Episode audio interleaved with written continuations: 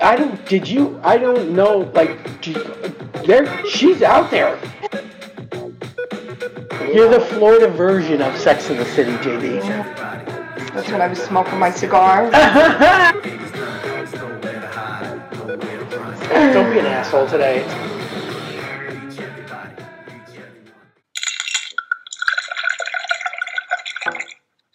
Something. Hi, Joe. Hello, nice to meet you. So nice to meet you. An ungodly hour in Australia, but not for me. I'm the I'm the vampire over here. Me So- too. Gemma, yeah, Uh, yeah, she is, yeah. I'm Totally the same way. I, I get more done in the evenings than I'll ever get during the day, Absolutely. uh, you know? yeah. Yeah, so Yeah. Jem's uh, parents are here from, well, her mom and her mom's boyfriend are here from Australia. And she took them up to the Lake District this week. Oh, She lovely. said- She said she would have definitely popped over my shoulder to say hello. Oh, oh no, but Lake District, that's a great choice. So I know, I know. They're having such a probably great weather for it too. I mean, it's so hot over there.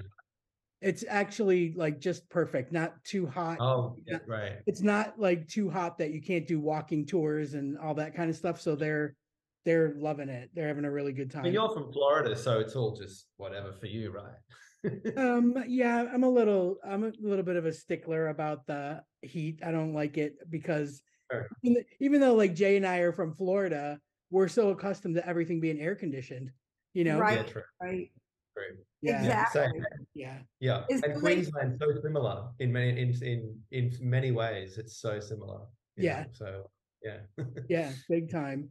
You Is the um, Lake District like the countryside there? Is that, is that, yeah it's more dense foresty historic you Mhm. know um that that kind of thing where the bronte sisters did their writing and you know it's uh yeah it's a, there's a lot of tradition up there like uh oh, yeah so it's but, but i do think that gemma's mother uh, was was born up that way so she is familiar with a lot of the places that they're going Oh. And it's oh, Okay. that's like a reconnect uh for her so it's very very sweet that uh jem took the week off to to do that it's a lot of driving you know it's it's it's pretty far it's pretty far Good- from London. beautiful drive though for Yeah. parts of it. Be- Yeah. yeah, yeah. yeah Yeah. so it's really it's it's great so um so joe we we talked yesterday about your uh you are a composer you are a music arranger uh you are constantly busy i uh, i'm amazed at some of the the projects you've you've got going on um did you hear anything about um the were you up for an award I was, and it was on Tuesday was the ceremony, and we didn't win. oh Wasn't our night.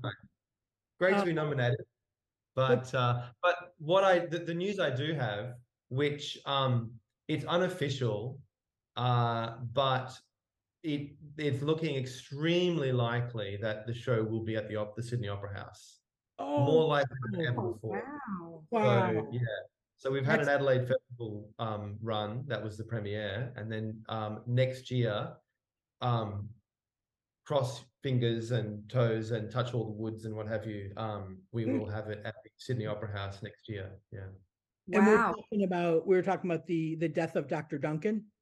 that's right. Watershed is the sort of quick name, but yeah, but the, the death of Dr. Duncan is, um, and there's there's actually now a book by the historian as well called The Death of Dr. Duncan, which was connected very much to the show because he was our historical consultant and very much a big part of the show. In fact, he even appears in the show because he's just part of his world in a sense. Not Right. himself, he represented it.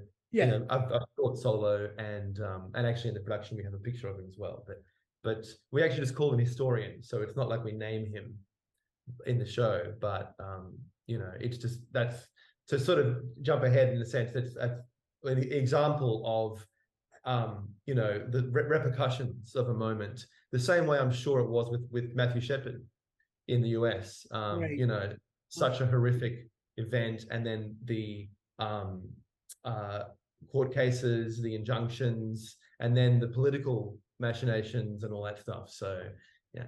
So in a way, the topic is pretty timely with what is happening with the LGBT community now. so much, Yeah. yeah. Uh, and even specifically in Australia, uh, I mean, I mean, to, to, go broad, I mean, I get the impression on Twitter, at least. Um, I'm going to call it Twitter, and I'm never going to call it X, by the way. I know, But, um, so pornographic. but um, uh, that Okay. trans issues are, you know, we're we're going through that in a horrific way now. I get the impression it's really ramped up in the UK. There's a touch of it here, but it it, it has an American flavor to it in a sense, sort of a. a- Oh, a- good- a- a- totally, totally. that's right. But here, but to go to even just the issue, um, there are we had a, a a murder of, funnily enough, an American man in Sydney in the 80s, I believe, um, that has just finally had its um, had the had been brought to justice. So the murder has been finally um, uh, been well put in jail, basically. Uh, and that's taken decades. That's Scott Johnson, who was a mathematician and worked Oh, over here. okay. Yeah. And also there's but they're actually doing an inquiry into murders of, of gay men in particular. But I, I mean I hope that they're really thinking, hang on a sec, this is a community. There's there will be so many instances of trans abuse and what have you, and Yeah. and you know all the LGBTQ community are affected. So, but there is there are a plethora of, of particular violence against gay men, murders, unsolved murders, and what have you. So, um, yeah. So it's it, and the fact that it's going to be done in Sydney, you know, fingers crossed and everything. Yeah. It's funny how that was a moment for Adelaide, but it it it was the uh, the first jurisdiction um, in Australia, well, I think in English speaking world, to eventually decriminalize homosexual acts between men, uh, and then that sort of uh, that sort of had repercussions and flowed through. But in Sydney, you know, there's this um, uh, injunction. Well, sorry, there's a investigation now, an inquiry into historical uh, uh, corruption in the police and unsolved murders and uh, and hate crimes, bashings against gay men in particular. You know, it's Yeah. it seems like it's taken so long for the smallest steps, like even to get something deemed a hate crime now. Yeah, It amazes me that it has to tick all the boxes of certain criteria. You know what I mean? Like it's Yeah, so yeah. obvious to everyone that it is, and yet in order for it to be deemed a hate crime, so that the punishment is is fitting, you know, Right, right.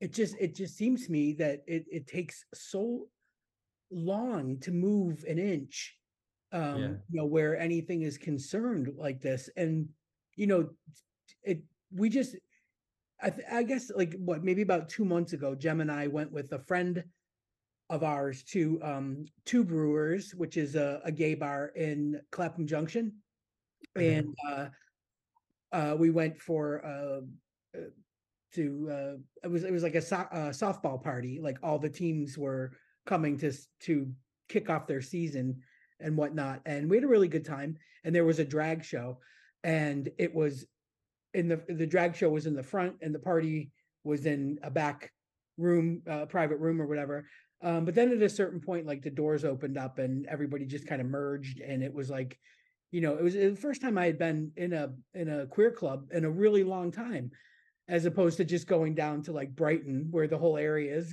kind of queer you know but in a queer club that was you know right there in clapham junction and um we had a really good time and like two days ago i'm i'm scrolling my social media and i see a post that two men were stabbed outside of two brewers in clapham I saw and that. i'm yeah. like oh my god we were just there Oh, Uh, you know when when something hits like that close you know Yeah, yeah. it's just like it takes your breath away because you know I, I don't know and i for me like i don't want to be numb to it like i want it to have that effect on me you know so Mhm. that we can be more vigilant we can be more aware and your situational awareness is on high you know when you go out and whatnot but it's um it's i just i just felt like we'd be we'd be so much further along you know i, I don't i don't know Sure.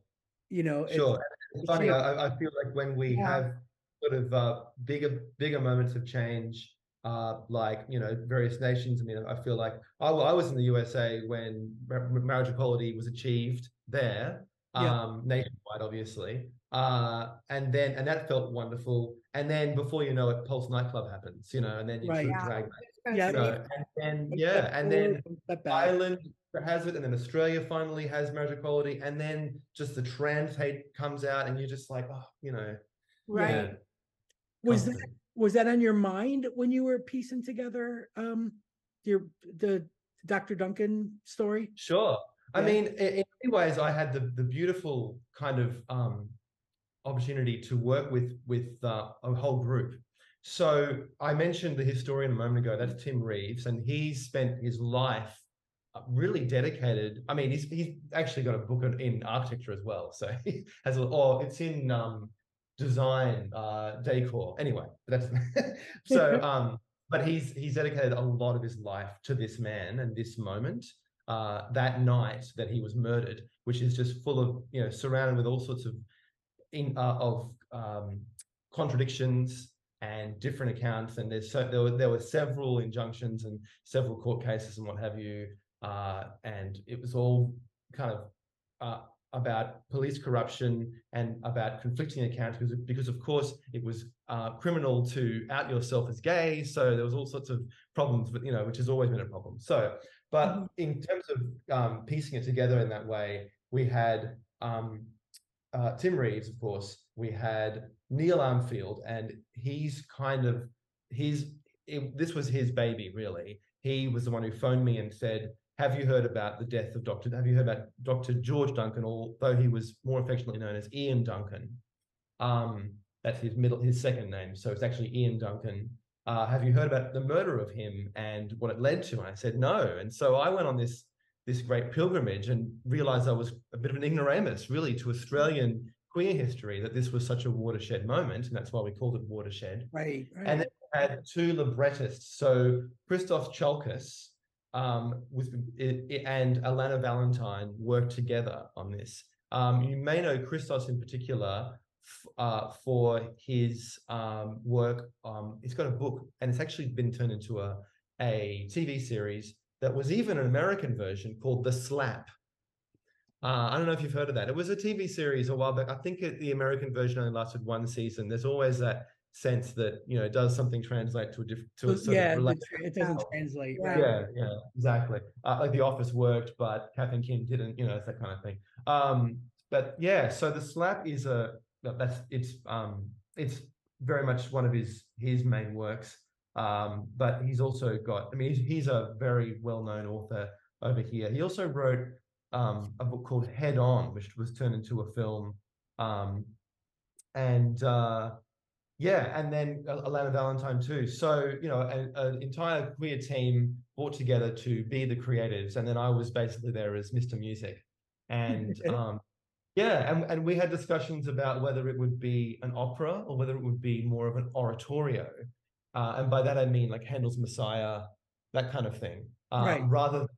So rather than a sort of straight staged play, I mean, there's nothing straight about it at all. Sorry, I shouldn't use the word straight in this context but does uh, in in terms of the unfolding or the sort of realism of it you know do you just present the characters as they are or what what an oratorio does which is sort of a much older tradition quite a christian a christian tradition sorry but then of course it's been redone and revamped in many ways um and we can take it make it our own um but what it what it becomes in that sense is a little bit more like greek tragedy so that if if an oratorio is more about the voices and the choir and the soloists, not so much about you know voice uh, a character being played by a voice literally and being presented as real as sort of you know stylized realism. Right. It becomes more abstract in a sense, and that often what happens is the choir become like society and they play different roles. So they'll sing something, but they may be different people or different groups of people at different times.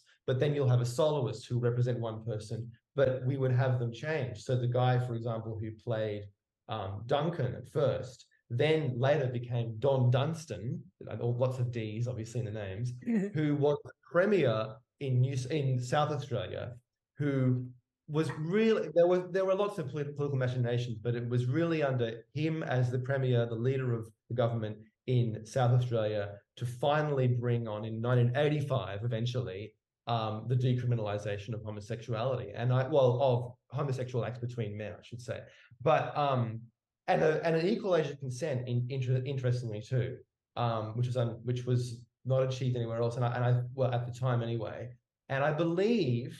I mean, I'm not an expert, but I, you know, I picked a lot of this up as I went, and I and did what I do. But I, um, I believe South Australia was, you know, because of what happened, uh, the first English-speaking jurisdiction in the world to decriminalize homosexuality. I think the UK had started, but not fully, and then maybe it happened later. So it's very interesting that that this happened, and it all happens, you know, in the aftermath of, of well, in the in the time of, um, you know, Vietnam, um, that kind of culture, um, you know, police corruption. Uh, uh, in Australia, it was a change of government, uh, in particular to Gough Whitlam, who was a, a major reformist um, uh, prime minister at the time. Um, you know, he really dragged us out of the 50s and into the 70s, that kind of thing. Right. So it, it, it, it's it's uh, it's the continuation of that in many ways. Um, yeah. So Federation was incredible, and there was just a lot to learn. But I sort of was the emotion behind the sort of facts that I learned, and then directed, of course, by Neil Armfield, and then, of course, the literary genius of Alana and Christos. Yeah. I was going to ask you that as a as a composer and a and a musician, like when you meet when you're when you're signed on to do a project like that, how do you you know where do you go to decide how you want the music, what style, and that's interesting, you know, that you say that because it does it is the emotion. It, it brings all the the music part brings the emotion to the whole project. So that's uh, that's got to be. Uh, is that solely left up to you as the composer as to what style of music you would be using? I think it is, although um, I think overall in this case, it's kind of like, you know, we've chosen your voice, we've heard what you do, the, the language that you, you create, and I do write a lot for choir, but I Mhm. also write for orchestra as well and stuff like that. But but also I think maybe because I do film as Mhm. well. Oh, So, yeah. but I, I- I think comparing it with film is probably the best way to describe it. Writing an opera or an oratorio, I mean, let's put them in the same category in a way as as like a staged thing that isn't necessarily music theater. But it's even they can connect. I think there's moments of music theater in my show as well. But writing in that style, um, or having that gig is like doing a movie backwards. It's Ah. like, yeah. So it's it's as though I'm writing the movie and they're filming it to my like I'm writing the script that's kind of in collaboration. Yeah, Wow. like, yeah. I mean, there, there's different exceptions because when Spielberg hires John Williams, he's definitely hiring John Williams' sound. So there's a Mhm. similarity that way. But he kind of he does the film, and then John Williams fits it to that. And so and often John Williams will will, will talk about how oh you write a phrase, but then you might have to save the sort of second part of the phrase for another piece later or something or something or maybe the credits or something like that because the scene only goes for so long and it has to change or what have you so you can't just you know continue on forever you need to um, give space to the dialogue and to the story and what have you Mhm. Whereas in writing a piece like this, in particular, you can let that unfold and let the music uh, unfold, and particularly the oratorio too, because it's because it is more abstract. There's no sense that you know uh, a scene and there's just it takes this long. Then we have a flashback or we flash forward and what have you. We can just kind of tackle um, ideas. There is a chronological sense to it to a degree, but we can be a lot more abstract about what we're portraying here and we can have tableaus and have moments of reflection um yeah uh that's kind of the best way I, I think to describe it and in the end i think my style um was what they wanted from kind of casting me in a way for the Yeah. show but Yeah, yeah. that's that's really cool. Like when you so I was looking at some of the other projects and stuff that you've done, and it's it's so vastly different. Right. Yeah. Like I saw the you know Bluey in the credits, Right. and then I saw Pitch Perfect three, oh, Baywatch. oh that's right right. yeah, that was just on television like an hour ago an hour ago here What was? funny Pitch Perfect three. Funny that you Yes, mentioned. I watched It was just on TV. And I thought, oh, good, I'm getting paid. but you but know, you know, they're yeah, so sorry, di- go they're so so different. You know, yeah, like yeah. your catalog feels um eclectic and and broad. Um, so I'm wondering when you get called up for a project, uh, you know, especially something that's heavy, like like this, you know, watershed, uh, Mhm. versus what you do with Bluey and Pitch Perfect. Does your whole uh mindset going in feel different? Well, part of that is is is taken care of for me because I would describe Bluey, Pitch Perfect, and um, Watershed. They're not only completely different um, in terms of the style and what have you, but I have completely different roles on them. So Okay. in in Pitch Perfect, I am literally no one. In fact, I'm not even in the credits, to be honest with you. Sorry to burst the bubble. I, my company is in the credits. So that was just a gig. That Okay. was a great sort of like, oh, we need someone who who um basically it was my job to help with the orchestration and print out the music, make sure it's all in order, make sure there's no wrong notes, okay. go to the recording session, put it on the music stands and sit there and, and be ready to print some more music if something goes wrong, basically. Wow. That was that was like, like a project a, a manager, like a like a, a Yeah. music project manager. totally. Well, I mean, I, I worked for this company called Stephen Giuliani Music. Steve was the boss, um, and I worked for him. I mean, that you know, working in Hollywood is like, um, you know, there are people who are major, but they they are made they are helped to be major. Um, by having a lot of people help them, and I'm one of many, you know, in that case. right, right. But definitely. Working for a company who works for a composer, who you know, who works for a director, it's that kind of thing. Um, Bluey is a little bit of like the next tier up in terms of like you know create creative um involvement having a credit and what have you in that that's really my good friend Joff's gig. Joff Bush is the composer of Bluey. He wrote the famous theme. It's his gig. I've done 20 episodes out of 154 uh, every episode feels like a feature film. It's a lot of work. In fact I feel like I did more work on two episodes maybe of Bluey than I did on Watershed in some ways that's it's not true. It's Yeah. just a lot, like a lot of people involved in that show. Um, Yeah. and it's true. but um, uh, yeah, but I'm he basically subcontracts me as someone. Oh, this would be great for Joe. And there's there's about oh 15-ish composers in total. I think I've probably done um, apart from Joff, uh, and and I'd probably be on par with one or two other composers as well. Uh, and I I live down the road from his studio, and I'm always in Oh, there. How Uh, we're working convenient. on- yeah. yeah, exactly. So that's like I a was team. excited. Kind of like a yeah a collaborative team on different shows for that. And I then was- Watershed is for me, basically. Yeah. when I saw that you did the music for Bluey, I was like, oh, I have to let my nephews. My nephews love Bluey, and I, I'm like, I told Denise, oh, I, he does, and the Wiggles. He did a Wiggles project too. Those are the two that I knew, and I thought that was like so cool that you have such a diverse um, catalog of, of you know going from Bluey and the Wiggles to the Yeah. dark, the deeper stuff that you that you've Yeah. done. and not even like to mention your uh, involvement with choir, you know, Yeah. and uh, and uh, and opera, and Mhm. like I was looking at some of the different pieces that were on your website. Do you? It's um. Do you prefer uh like that because it it seems so much bigger you know it it just feels bigger and it's you know climatic and swells and you know it it it's definitely and it feels more live in the moment so Mm. it's, i- is choir like something that you just kind of keep in your back pocket or for Well, choir is where I started, I think. Um, uh, my first, you know, major achievement, I guess, was um, winning a competition uh, with a famous choir called Chanticleer in who are based in San Francisco.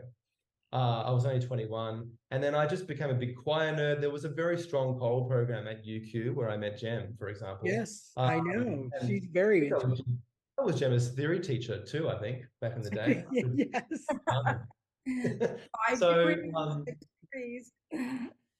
yeah, uh, the um, uh, the, the- I was just gonna, I was just thinking how there's, there's so much that I do, but choir is, has, I think it'll always be a major part, and even to the point where, um, if Joff might find an episode of Bluey and go, oh, it's got choir or it needs choir, like let's get twist into, you know, get some great vocal parts and vocal arrangements and that kind of thing.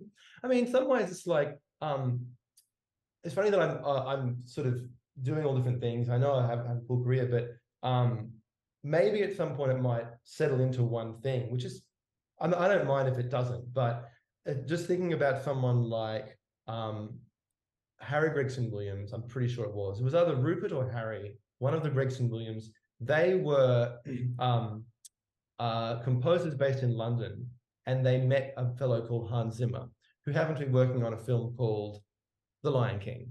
And they needed vocal arrangements. They didn't need vocal arrangements for the African music that was obviously included in it. Uh, they needed someone to arrange for voice for the for the choral parts that would be more like um, background. I think this is true. I've been, this is sort of something I've heard via osmosis, so it might not be accurate completely, but I'm sure that was the beginning. So obviously that was like a gig they had to do, but it wasn't like the composing gig. It was a helping out gig. And then they moved to LA. They got really chummy with Hans. Hans like gave them tens of thousands of dollars to set up a studio, and now they're fully fledged A-list Hollywood composers. So you know, even though that Wow. didn't happen, happen for me when I lived there, over there so much, I'm, I'm very grateful for the things I worked on. And um, but it just goes to show that a composer is not just well. First of all, it's not a dead white man.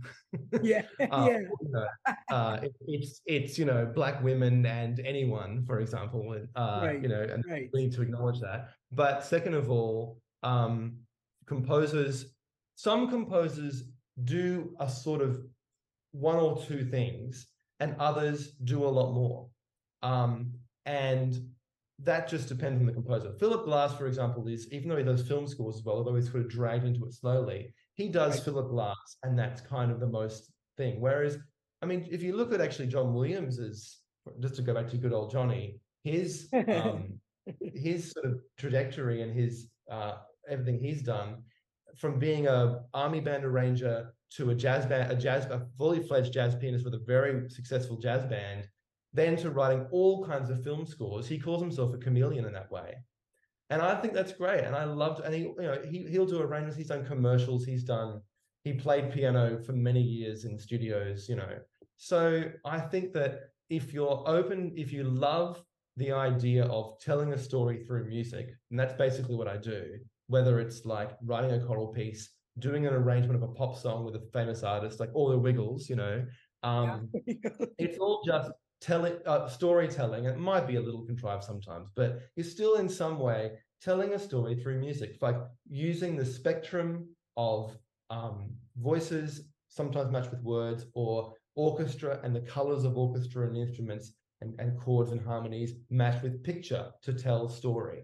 That's really overall the guts of what you're doing and whether it's a arranging gig with the wiggles or a animated show like Bluey, or a tragic um, historical um, uh, event um, with political and social, you know, machinations like Watershed, then you know you just that's what you're doing. You're telling a story with music. Yeah. It's. Yeah. I think And the emotion it brings. Yeah Mm. and you know we're kind of like at a time like if you think about like in the 80s soundtracks were making their way into mainstream you know film Mm. soundtracks were really making their way from well i mean going back like saturday night fever you know was like right but Yeah. you know the ones that have like more of a like musical uh um you know without like a pop song or a song that you're going to hear on the radio like the godfather you know Sure. i think like you know people went back and looked at those scores you know and uh, because of how popular soundtracks were getting it made you appreciate Mm-hmm. uh, you know the the the composition in in film things. Like i remember for me i uh, after i saw steel magnolias in the theater you know and then i would you know see the a, a commercial or something for it on tv and those that me, you know those melodies or those those notes would you know you could connect with them again. I went out and bought like the soundtrack to Steel Magnolias. You know, Oh. just and just like oh my god, like there's no words, it's all instrumental. You know, but it Mm. it just like made you Yeah. even more with the film and i think that um that it's it seems like finally you know composers are getting more work uh more notoriety you know Mhm. more more and more it, except you know there's those big few like you mentioned you know hans zimmer and john williams and those you know we hear and we know because they win oscars so often you know what I mean? But to know a little bit more about like behind the scenes what it's like you know i love watching like a documentary and stuff mm-hmm. about it where you see the the picture on this huge screen and they're all in like a you know a symphony hall and they're watching it with absolutely no sound and then you're watching them the conductor you know with an orchestra putting that sound together and it's Yeah. um it's um it, it's a it's a just an under appreciated talent you know of- for, for yeah. doing for doing that like it's very yeah it's really It's interesting tradition. I mean, it's why I moved to Los Angeles. Well, I started in New York and then I moved to LA, but it's why I was so keen to get over there. I mean, I- applied for a scholarship eight times at least. It took me a whole decade to finally get the scholarship to go to the USA. Um, Wow. and I got a PhD in that time randomly. yeah, just oh, I was, you know, I get ten years, you know, I'll do a PhD anyway. Um, um, yeah, and I finally got the scholarship, and I was, and I'd learned things, and I'd studied over here as well. Obviously, composition PhD, but I also did a film music course, and then I went and did another master's after my PhD. Really weird doing a master's after your PhD at NYU. So I finally got this scholarship. Then I moved to LA, and I lived there for a good six years and worked in the industry on, you know, we, we mentioned Pitch Perfect 3 was one example. I did work on The Force Awakens, for example, Star Wars. That was one of my first, right at the very end of it. Did almost nothing on it. Baywatch. Let's lest we Uh, well, forget Baywatch. I- yeah, the, the movie. Although I kind of wish I, w- I was around in the night. Well, it's, it's a kind of it's a good and a bad thing. This is something about the nostalgia of how innocent the old Baywatch show was. And in right, right. Yep. Yeah. It's uh, um, pretty cool though. It's a I- little- Totally. Jay, as a songwriter, as a singer songwriter, your music and lyrics and and uh, composition of a song is like usually like deeply personal, whereas Right. Joe, you sometimes have to leave the personal aside for the Right. project that you're working on to put the music to, um, you know, to match what's going on, uh, you know, in in the project. Like it's very similar, but so different in the way that you have to approach it.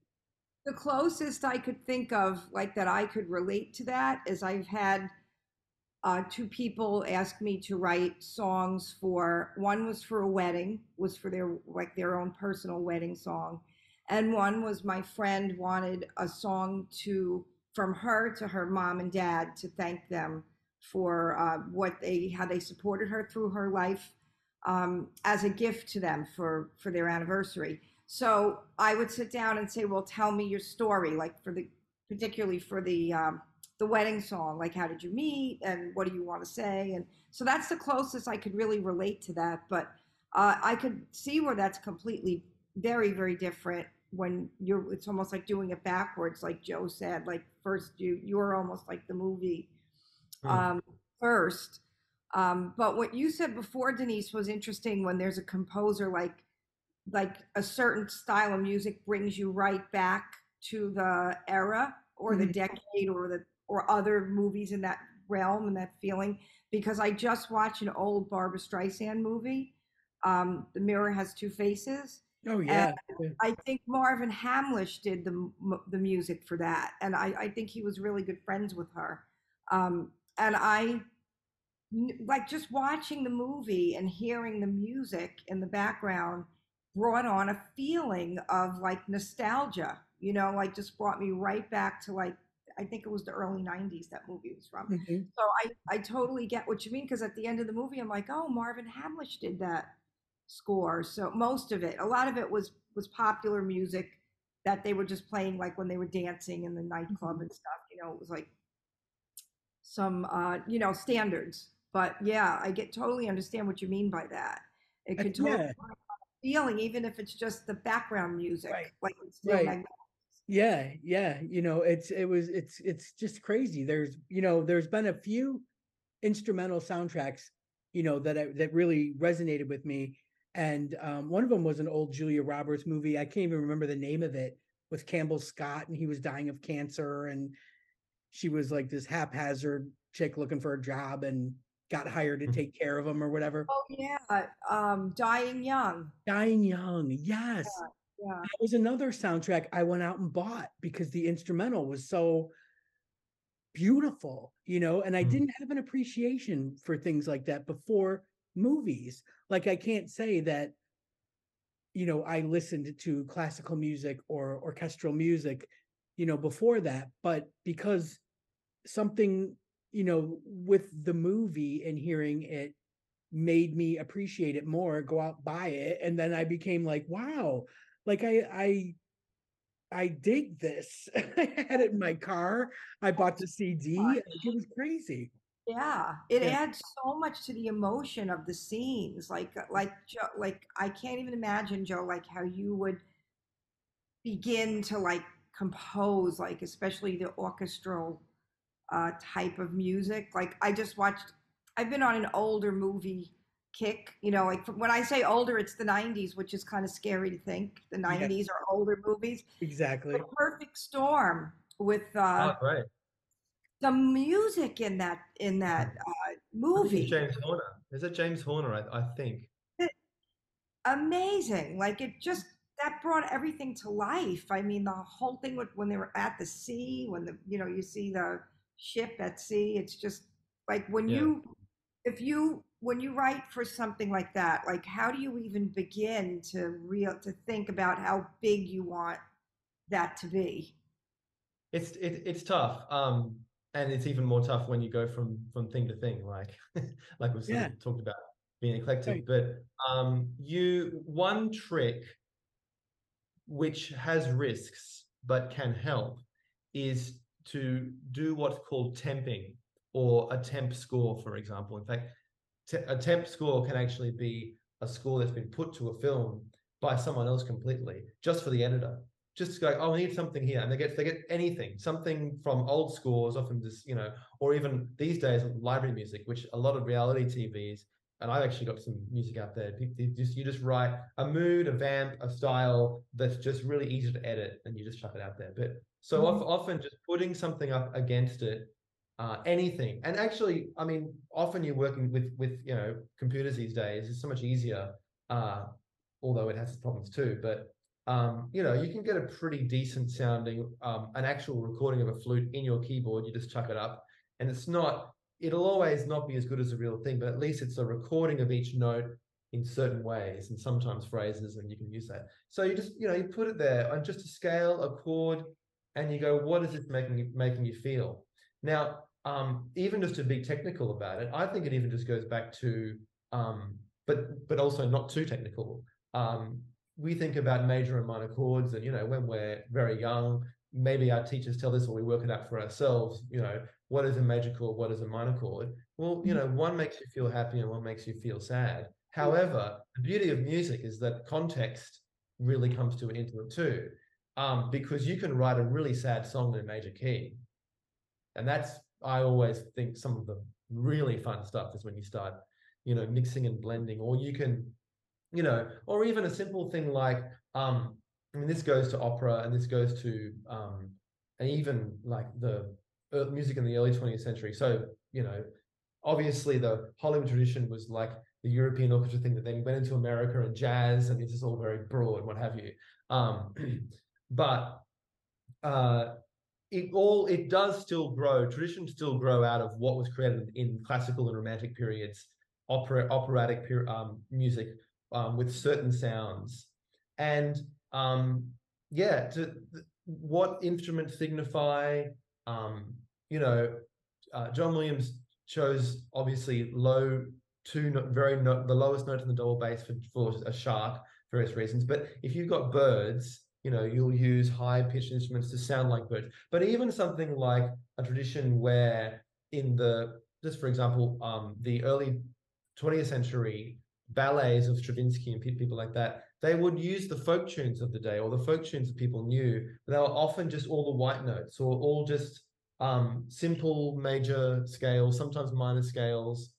But if they put more of the no- chromatic notes in, or or explored relationships between chords that weren't just like one, five, four, you know, or weren't just sort of uh, diatonic, or weren't just sort of in the major scale, started borrowing from other things, the more it became things that were supernatural or Yeah. things that were uh, magical and uh, otherworldly. I mean, it- actually, it's funny going back and, and looking at, um, you you know, Bach is actually, I mean, it's not really that old, but um, people sort of rediscovered Bach even even even a couple hundred years ago. And it's funny how there was even a discussion about how when he would write chromatic, you know, going through all all the all the black and white notes on the keyboard, and that would signify one thing and mean like a kind of tension. And then when he went back to just sort of major minor scales and modes, that would represent something else emotionally. You look at the words in his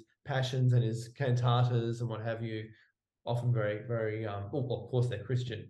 Um, but how they tell the story and they relate to different characters, it's all the same thing, uh, but just in different styles. So it that's like my rambling of how I think it works. But I've just I think as a kid I was just captivated with this background music or even just the way a song helped a montage sequence, you know, or whatever. Right. Right. It's just yeah, it's a fascination of how visuals and story uh, and music relate. There's no rules, but there are conventions and cliches in a good way. I mean that Mhm. we've created over hundreds of years.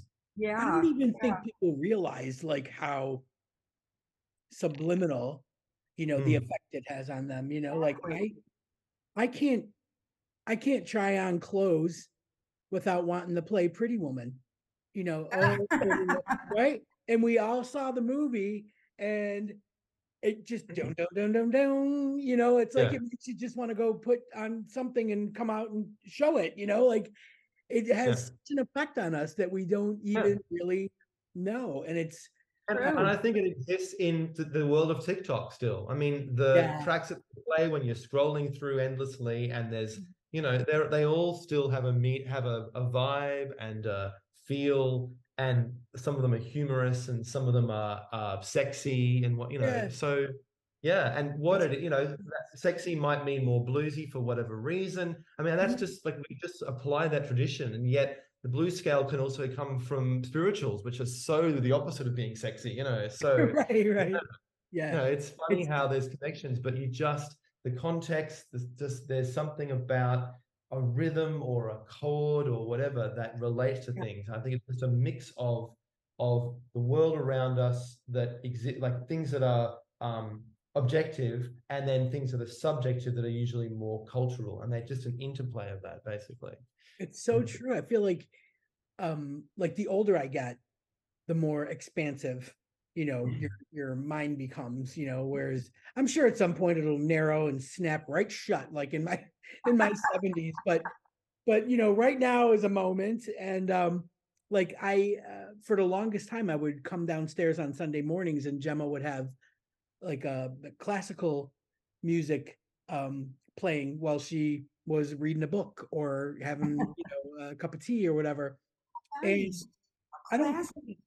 I would never like you know in in in in my lifetime before like that would never occur to me Mhm, mhm. to to check that genre out you know what I Mhm. you know what I mean but like yeah like I would pour a cup of coffee and I'd sit next to her on the couch and I would just sit there and I'd be like this is nice this is Uh, right? It's like, like all of a sudden, you know, but I just feel like we're at just at this this uh, point where people are starting to appreciate, you know, mu- music more, and I and I do think that weirdly, it's because more people are interested in technology, you know, and they're they might not have to have like this extensive music background and and stuff, and they're messing around with like GarageBand and you know different sounds in there like they're able to do like their own little thing with it and feel super proud of it. you know what I mean?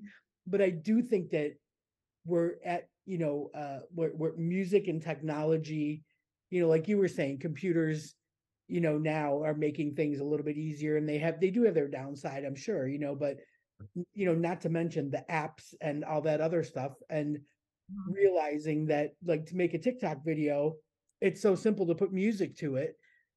And Yeah. now it's made, you know, something that was just a dumb video or whatever, even Mm. better, you know, and and Right. it's just it, it just amazes me how everything intersects at some point, you know, like it's really um uh, crazy to think that you know there's one way of doing things where you can sit with some lined, you know, music paper and compose that way. And there's another way to do it, you know, by sound and technology. You know, Mhm. like we've just come so far, and you know, it's uh, Mhm. it it must be a little bit daunting, like to know, like like to think about what the future holds. You you, you know, Well, oh, I, mean, I think the future is AI, and uh, dare I drop that into, Oh, yeah. and that's a scary thing. However, I I have faith in the sense that, in at least in terms of really good um, storytelling, scoring a picture in particular, the art of it, I have I unless hopefully I'm not proven wrong. I, I don't think anyone's. I mean, people have obviously AI has now written songs. I think they've all been rubbish. Uh, No one. I've still haven't seen like some have been like, wow, that's um freakishly like it's still freaky that that's the computer. Like we're all a bit amazed by that. That wow, we didn't realize it'd be that Yeah. good. But but I I don't worry so much about them writing good songs. I mean, right? I mean, I'm terrible at lyrics. It's why I work with lyricists. It was interesting. So JD, I, I always, you know, I take my hat to have to people like you who create a story from the beginning. I- I'm more of a springboard person, but I don't think AI is going to. I think AI is worrying with with lyrics actually more than music itself. I mean, the music it might be able to to create a. Um, there are certain genres that I think it can easily create something that is probably generic, and that's subjective, I know, but it just kind of makes sense that it picks up on these trends that are cl- so clear in what we do and and have become generic that the computer can do that. Okay, that's fine. But when you think about how someone very carefully scores um, Star Wars, for example, I mean, I reckon AI could probably score a scene from Law and Order, possibly. right, Uh, right. because usually, and actually, Mike Post is brilliant, and I love what he does. It wouldn't do it with the same finesse. It would miss some deep emotional elements, but right. The, o- often it is just a tone, and then another tone, very slowly, and then it moves, and it becomes more and more dissonant and and cycle, and just intervals that are not ex- not sort of they're, they're well basically dissonant you know is, and that usually sounds more more freaky and scary and psychological so Yeah. i yeah. reckon it could possibly do some of that but it, but for it to do the complex interweaving of princess leia's theme with ben kenobi's theme that then becomes the force theme in a different way and like the same theme is now used in a whole new orchestration like that would be if it can do that then god help us all i don't know Yeah, I think I do. I agree with you there. Like, I feel like AI is never going to be able to caption human emotion. You know that is so needed in in stuff like that. A commercial jingle, yeah, probably no problem. Right, right. You know what I mean? Even Or those little segues between scenes and sit, sitcoms, like Mm. yeah, no biggie. But eh, to to capture uh, the human emotion that you you need in um Yeah, a, a massive project that are that is going to you know uh, you know going to affect people and uh, that you want to affect people i think it's Hmm. it's never going to be able to do that and you know I, Hmm. I just don't i don't see that happening i mean like you said god willing god willing it can't That's it. I Yeah. also don't, don't think you can do a, a really good commercial jingle. I, I mean, if it does, it'll be interesting. I actually think that humans have written the best commercial jingles simply because we can write hooks and hits. And I haven't heard AI do a hit like, you know, Brylcreem, the oldest um, jingle out there. Why is it good? I don't know, but it's just something catchy about it. It just it's an earworm that sticks in your head. I Yeah. think it required a human to know what sticks in your head. Right. Right.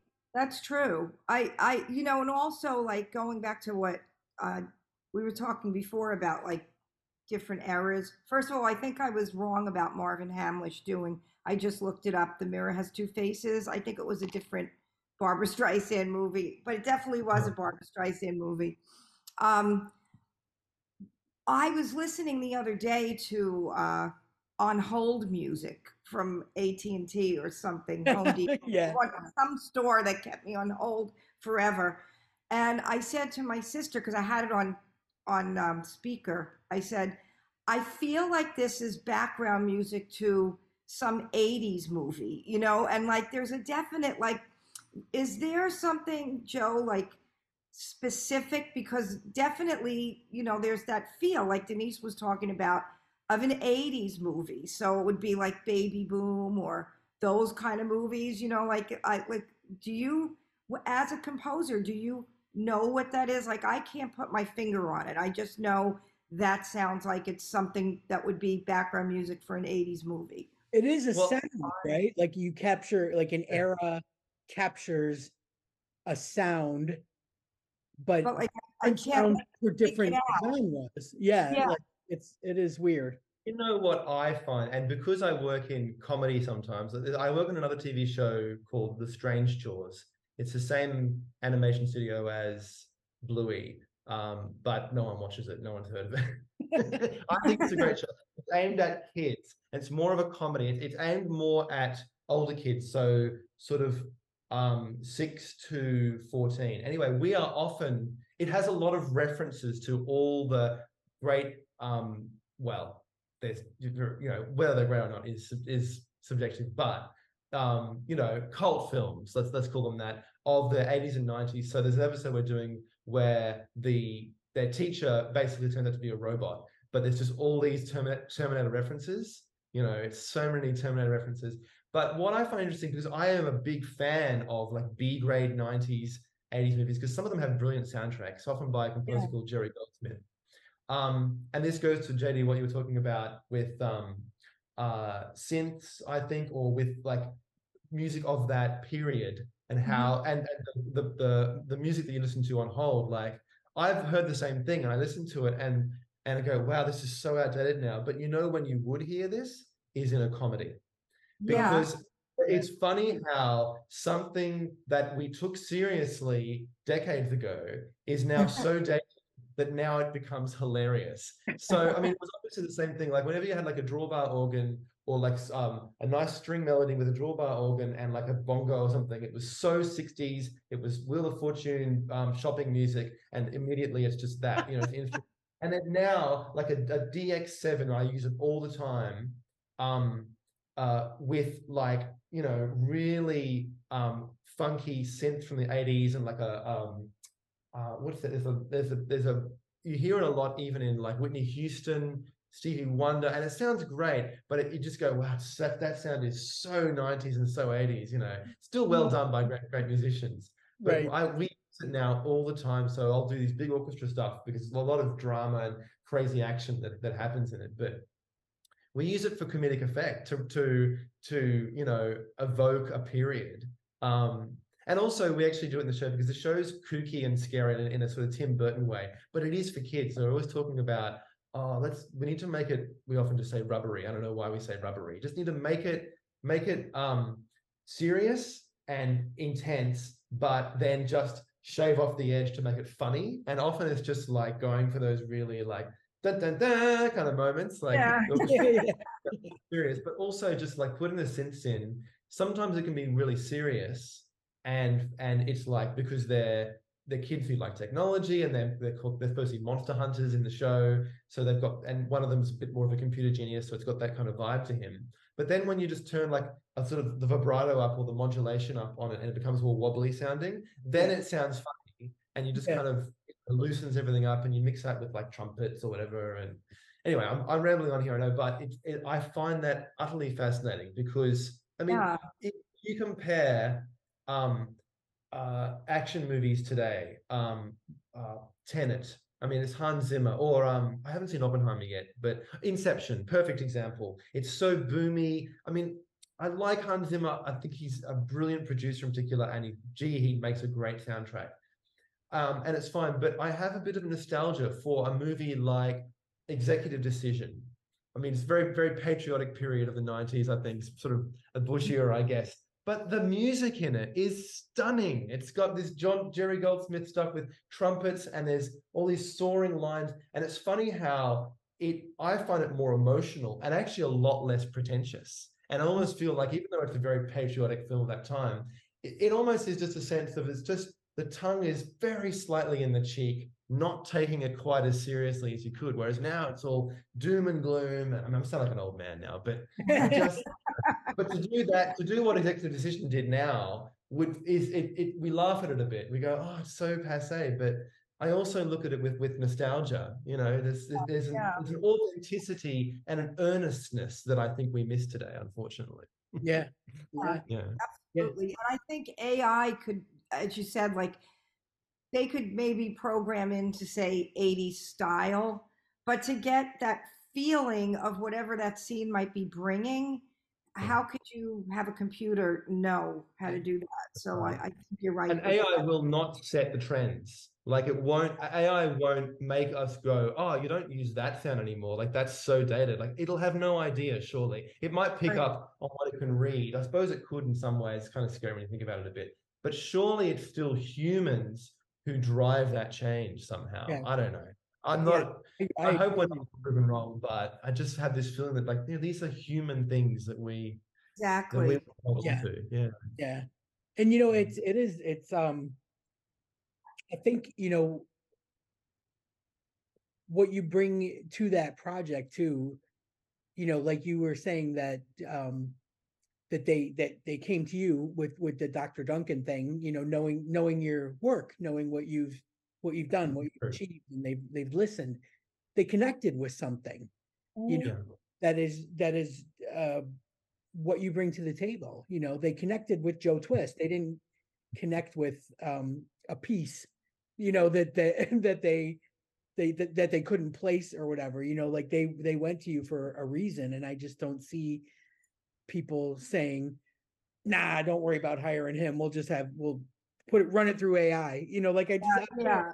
Yeah, I because- strange you know I, I don't know No, I hope yeah, I hope we're all right in saying that you know that Yeah. not a possibility because who knows what the future holds. But I do think Totally. it's really interesting um, that you just you, you know worked on this watershed project, and it it was something that took place like it, in the seventies, right? Correct me if I'm wrong. In the seventies. 70s, and- then of course it sort of goes in, into the 80s in terms of the political machinations. But yeah, Right. the guts of it happens then, but we sort of reflect on it in the now a bit too. But that's much more kind of yeah, we Yeah. don't really go there, we just talk about what what's happened. Right. And you know the like when when in fact it was Gemma that told me the premise of the story before, you know, that you just went went into a little more detail. She just gave me the high Mhm. level overview of it and um and didn't say anything about the era. And Mhm. I assumed it was 30, 40, 50s, 60s, like, you know, Uh-huh. way back, like black and white days, like way back, way, Uh, way back. Yeah. Like Yeah. uh, that was just my assumption. I had no idea how recent that was, you know, which is Yeah. telling, you know, you know, uh, very telling of of of your, you know, the state of things then Uh, That's right. compared to, you know, to us where it was just all hippies and free love and every, you know, every, you know what I mean? Um, Yeah. yeah, it's it, that was what made it like super interesting to know that it wasn't that long ago that Mm. you know the decriminalization of you know boy sex was, Yeah. you know eh, was squashed and it's just like to me like i think because we do get taken aback when we hear that you know the 80s were 40 years ago or the 90s were 30 years ago or whatever. It you know it'll always seem like yesterday you know Right? those It's- are so impactful but then i feel like people that were in their 20s and 30s in 2016 when gay marriage became legal in the states or whatever, like they're gonna look back at that time as being like so great the way we did about the 80s. So it's kind of cool in a way, but it's also like it it snaps you back to reality that we've got such a long way to go as far as you know equality and you know lgbt things but you know women trans people you know Mhm. everybody's rights are getting stomped on left and right you know no matter what country you're in there's something going on that is not quite right you know and it's just never going to be right with uh, governments getting involved and religion being involved and you know um laws aimed at certain things that you know that the, the, the people that are proposing them are not educated enough on them to know that they're you know that they're not wrong. Sorry yeah not wrong. You know they want to stop this they want to put a stop to that they want to criminalize this you know criminalize marijuana they want to you know the women's rights abortion rights and all that kind of stuff like get a grip like there's so much worse going Mhm. on that needs to be Right, yeah. changed true. that let you know like it it it's mind numbing um but um but you know what the good thing is is that there'll always be music they're never going to outlaw that the same No, that's- you know Yeah, I hope not. That sounds very Spanish Inquisition. That's like, you know, going right back, banning music, you know. Um, I mean, you know, how, the, the money they would lose banning music, sure, hopefully it would, you know, that wouldn't Right. happen. you know but it, is- it, it's all crazy interesting and um i i really i i actually couldn't just couldn't wait to have this conversation because i know that it would go in all kinds of places and it would be um you know like eh, everybody would would take away something from it and learn something from it so i i just appreciate your your time and and uh allowing us to creep into your evening like this No, pleasure. I'm always up for chats about stuff. It helps me learn and kind of um from different perspectives as well. I love that. That's why I collaborate with people. I always learn more from other people. And also just it helps me kind of crystallize what it is that I do. Because sometimes you can sort of you focus on in the weeds on certain things and you kind of Right. don't have time to step back and look at what it is you do. But um yeah, but- oh it's been a pleasure. If my you're hope is um that it'll turn actually people thinking, on but- sorry, know, what's that? that's my my hope is that it'll turn people on to paying attention to Yes. background Yeah. music and cinematic scores and you know the m- the music that you hear in uh in plays and uh you know go check out an opera go see you know Yeah. this is the the BBC proms is winding up. So i'm looking forward to the last night of proms you know like how fun that was. Like that was a whole new experience for me um to see how involved uh british culture is in in that kind of classical eh, symphonic type music that they Yeah. do it for like an entire month and then you know everybody's all into it and then at the end it's like one giant party you know, like it's unbelievable you know they're bringing their things and waving their flags and wearing their funny hats and sunglasses and it it's you know it's like it, I, i'm i was honestly i was so impressed with how cool this was that Yeah. every year now like i'm into it. So that, that's what i mean i just i think hopefully we can open some minds and, and make make people appreciate and and pay attention more to to things they take for granted or don't even you know that just slip by it's great It always It's- surprises me when I watch when I see a movie with other people, people who are not like musically too much inclined, uh, even if they're not musicians, but if they're just not really paying, they people don't. Some people don't pay that much attention, so I'll leave a movie or walk out of a play thinking, "My God, that music, the background music was so amazing," and they'll be like, "I guess," you know, like they didn't really pay attention. yeah it. they right. just came I away from it not even remembering right I hope, like what you said, people start paying more attention to that because Yeah. that's such a part. yeah It, it can be funny too because movies are so diverse. I mean, uh, there are movies that don't need music almost at all, and they're Mhm. better off without it. So it's funny. I mean, and so you know, th- th- I mean, if you really want to be met, um, be existential about it, you know, you, can question, you know, when music stops and noise begins, and you know, what is Mhm. music anyway. But I, let's not go there. Let's be on the scope. Um, but, it, but you can almost get into this because some of even doing what we do is actually deciding, no, this this is better with no music. This is much like, and I've had often um, I'll say I'll have disagreements saying oh, I don't think there should be music here personally, or I'll say no, there should be music here um, with directors and what have you. And film in particular, I mean, opera is like I said, you know, it's the music that actually drives the story. It's it's the film that rolls along. So you Mhm. sort of and then the action and the drama is shaped on that. We had a dancer in the show as well.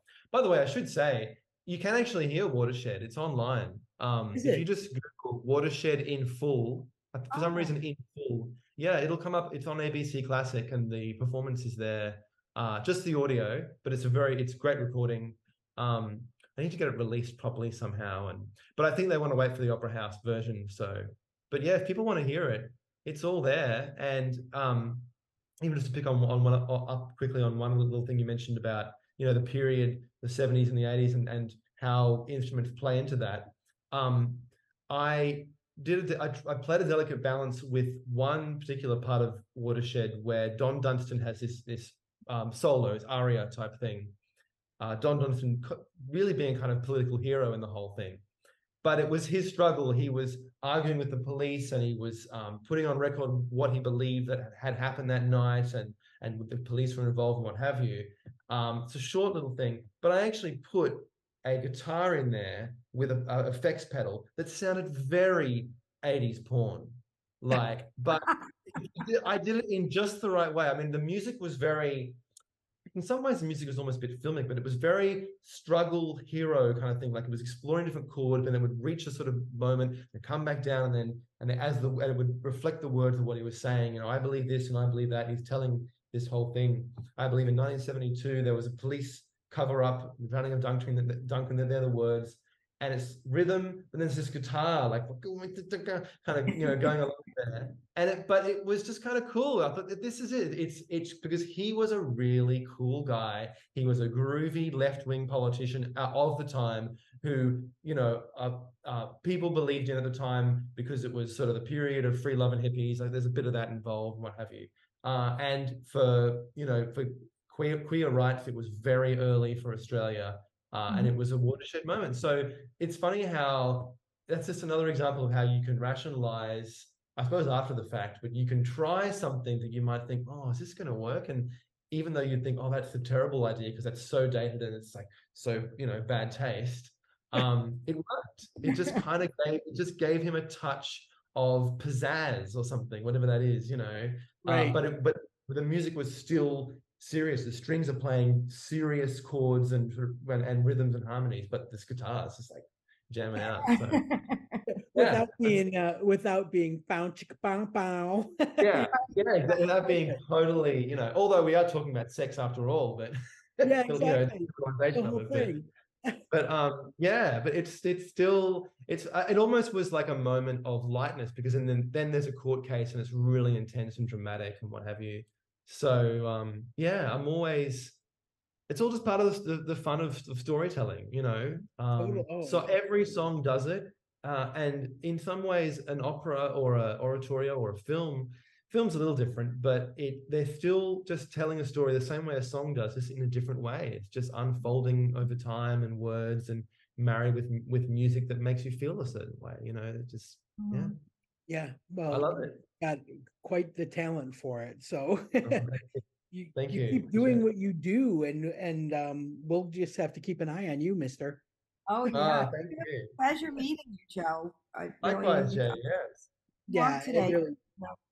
I've like I said, I've heard so much about you. I couldn't I couldn't wait for this. Like Gemma speaks so so so highly of you, and she's always um keeping up with whatever you've got going on and filling me in. And so I, I this has been an absolute pleasure. Like to say now that we have met.